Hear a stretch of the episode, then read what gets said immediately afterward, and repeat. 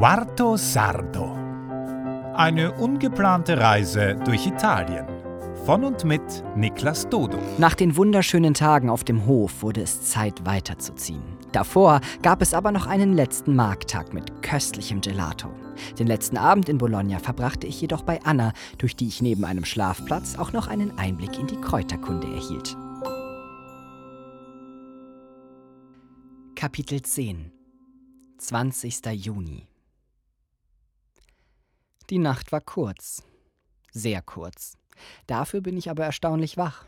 Ich putze meine Zähne, ziehe mich an und mache mich, nach einer kurzen Verabschiedung von Anna, auf den Weg zum Bologna Central.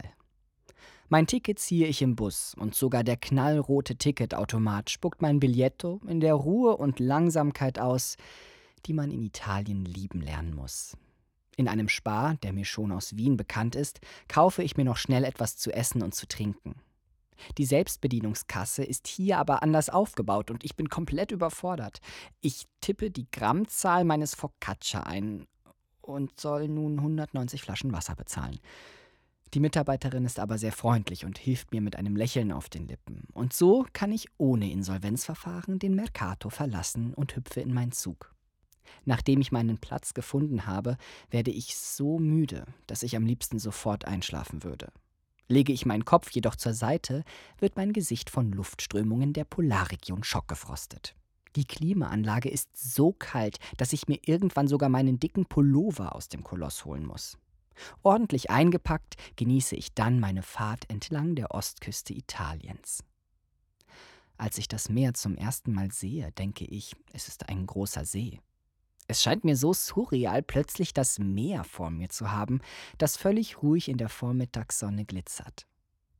Die Strände ziehen sich kilometerweit. Ich sehe Reihen von nicht enden wollenden Sonnenschirmen, knackig braun gerösteten Italienern, rot verbrannten Touristen, Hotelanlagen, Campingplätzen, Hafenstädten, immer begleitet von dem Meer, das versucht, mich mit seiner Stille zu sich zu locken. Ein anderes Mal. Versprochen. Irgendwann halten wir und fahren auch nicht mehr weiter.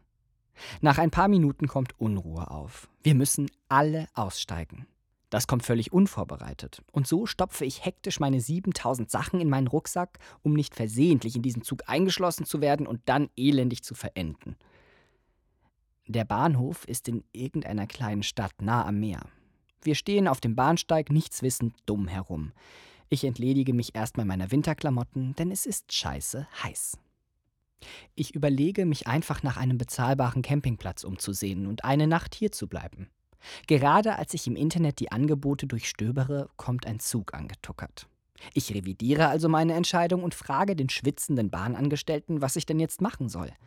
Er antwortet, glücklicherweise auf Englisch, dass ich im nächsten Bahnhof jemanden mit einer roten Weste fragen soll.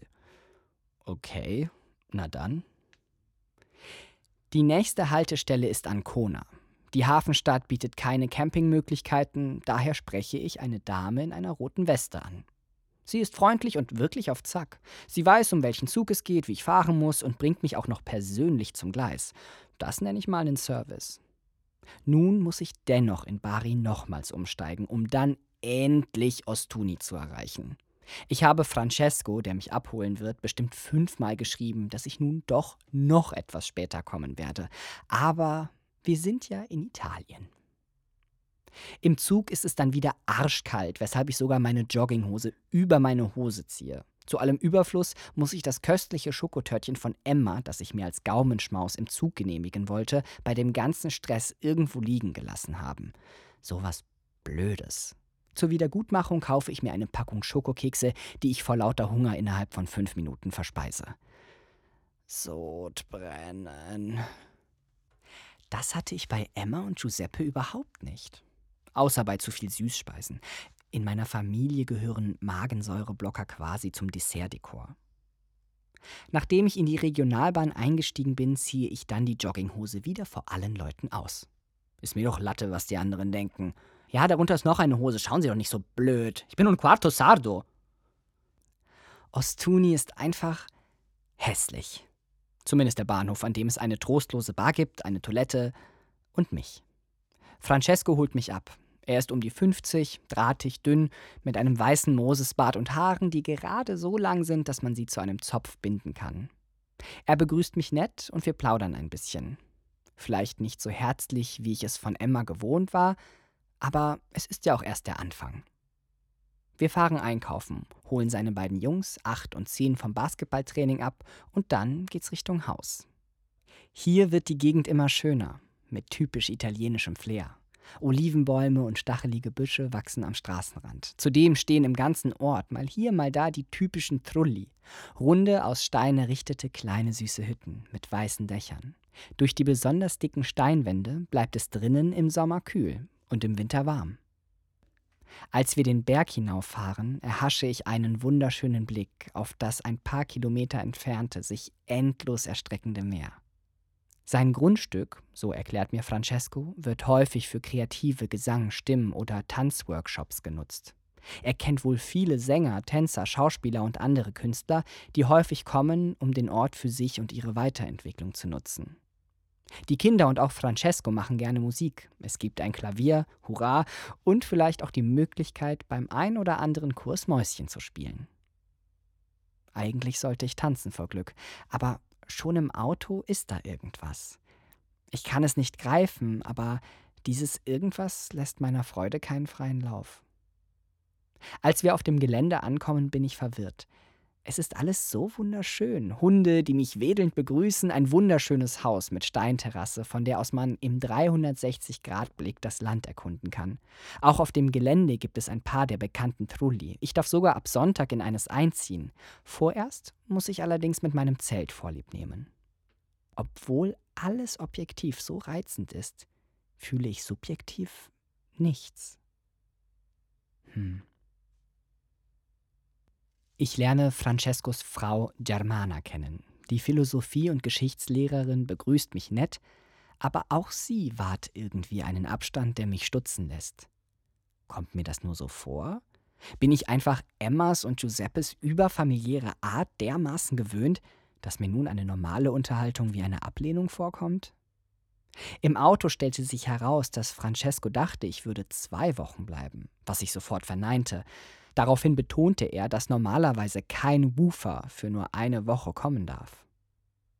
Auch Germana lässt nun bei unserer ersten Begegnung nicht aus, über die Problematiken eines Aufenthalts von unter zwei Wochen zu sprechen. Zu viel Aufwand sei es, alles zu erklären, das Gelände, die Abläufe. Man würde erst nach einer Woche alles verstehen. Das kommt mir komisch vor. In einer ruhigen Minute schaue ich nochmal in meine E-Mails. Una settimana, no meno steht da von Francesco geschrieben. Eine Woche, nicht weniger. Hm. Francesco führt mich ein wenig herum. Es gibt einen großen Tanzsaal, wobei Saal vielleicht etwas zu prunkvoll klingt. Es ist ein einfacher, aus Holz errichteter, sehr großer Raum. Die Wände sind jedoch nur aus einem halbblickdichten, stabilen grünen, an den Holzbalken aufgespannten Kunststoffmaterial, welches an die grünen, reißfesten Stoffe oder Säcke erinnert, die häufig von Gärtnern benutzt werden. Innen sieht der Saal ganz nett aus. Es gibt eine Musikanlage, tanzgeeigneten Boden und viel Platz. In dem gleichen Stil ist auch die Outdoor-Küche errichtet, mit einem riesigen Tisch und einer großen chaotischen Küchenzeile. Mitten in dem Raum steht ein Baum, für den im Dach einfach eine Aussparung gelassen wurde. Zudem gibt es dort metallene Wassertanks für Trinkwasser, denn das Leitungswasser hier ist absolut ungenießbar. Und es riecht auch so. Und es sieht auch so aus. Das Trinkwasser ist dafür voller Chlor. Deshalb bleiben die Wassertanks oben leicht geöffnet, damit das Chlor entweichen kann. Für mich als Wasserliebhaber dennoch kein Genuss. Mein Zelt schlage ich auf einem kleinen Holzplateau unter einem Baum auf. Den Platz hat Francesco mir empfohlen. Zudem gibt es hier ein kleines Bad, das man laut Francesco vielleicht ein bisschen putzen müsste. Als ich jedoch meine Toilette in einem freien Moment auskundschafte und den Deckel hebe, werde ich erstmal von einer Armada Fliegen attackiert. Wann wurde diese Toilette das letzte Mal benutzt? Zum Glück gibt es hier mehrere Toiletten und im Freien auch weitere Duschen. Ich entscheide mich also, dieses stille Örtchen weiter still sein zu lassen und das luxuriöse Bad oben neben dem Haus zu benutzen. Wobei luxuriös einfach bedeutet ohne Ungeziefer. Nebenbei stellt mir Francesco Concetta, die Köchin, vor, die das Essen für die Workshop-Teilnehmer zubereitet und mich kaum wahrnehmend grüßt. Mir fehlt hier irgendwie die Herzlichkeit. Ein kurzes Lächeln, das war's dann. Bin ich hier noch in Italien? Oder ist Ostuni das Berlin Italiens? Ich lerne am Abend eine Tanz- und Gesangsgruppe kennen, die heute ihren letzten Workshop-Tag hatte. Eine bunt gemischte Truppe jeden Alters, wie Künstler eben sind. Jung geblieben und völlig durchgeknallt. Sie sind nett, blödeln herum, ich sitze dabei, spiele etwas Gitarre vor mich hin. Es wird getrunken und der letzte Tag mit einem Lagerfeuer verabschiedet. Trotzdem, ich will das alles irgendwie nicht. Während alle den Anschein machen, diesen Ort als Abenteuer zu empfinden, ist er für mich nicht greifbar. Ich halte mich daher nicht lange am Feuer auf und gehe in Richtung Zelt.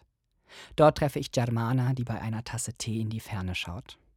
Wir halten einen kurzen Plausch, nichts Wichtiges. Unser Gespräch bleibt ein an der Oberfläche treibendes Stück Styropor auf dem Meer der Persönlichkeiten, in das wir irgendwie nicht eintauchen können. Wo bin ich hier? Was ist nur los? Hat hier jemand Leichen im Keller oder bin ich einfach nur nicht gut drauf? Naja, was auch immer es ist, morgen ist ein neuer Tag. Und vielleicht sieht dann alles schon wieder ganz anders aus.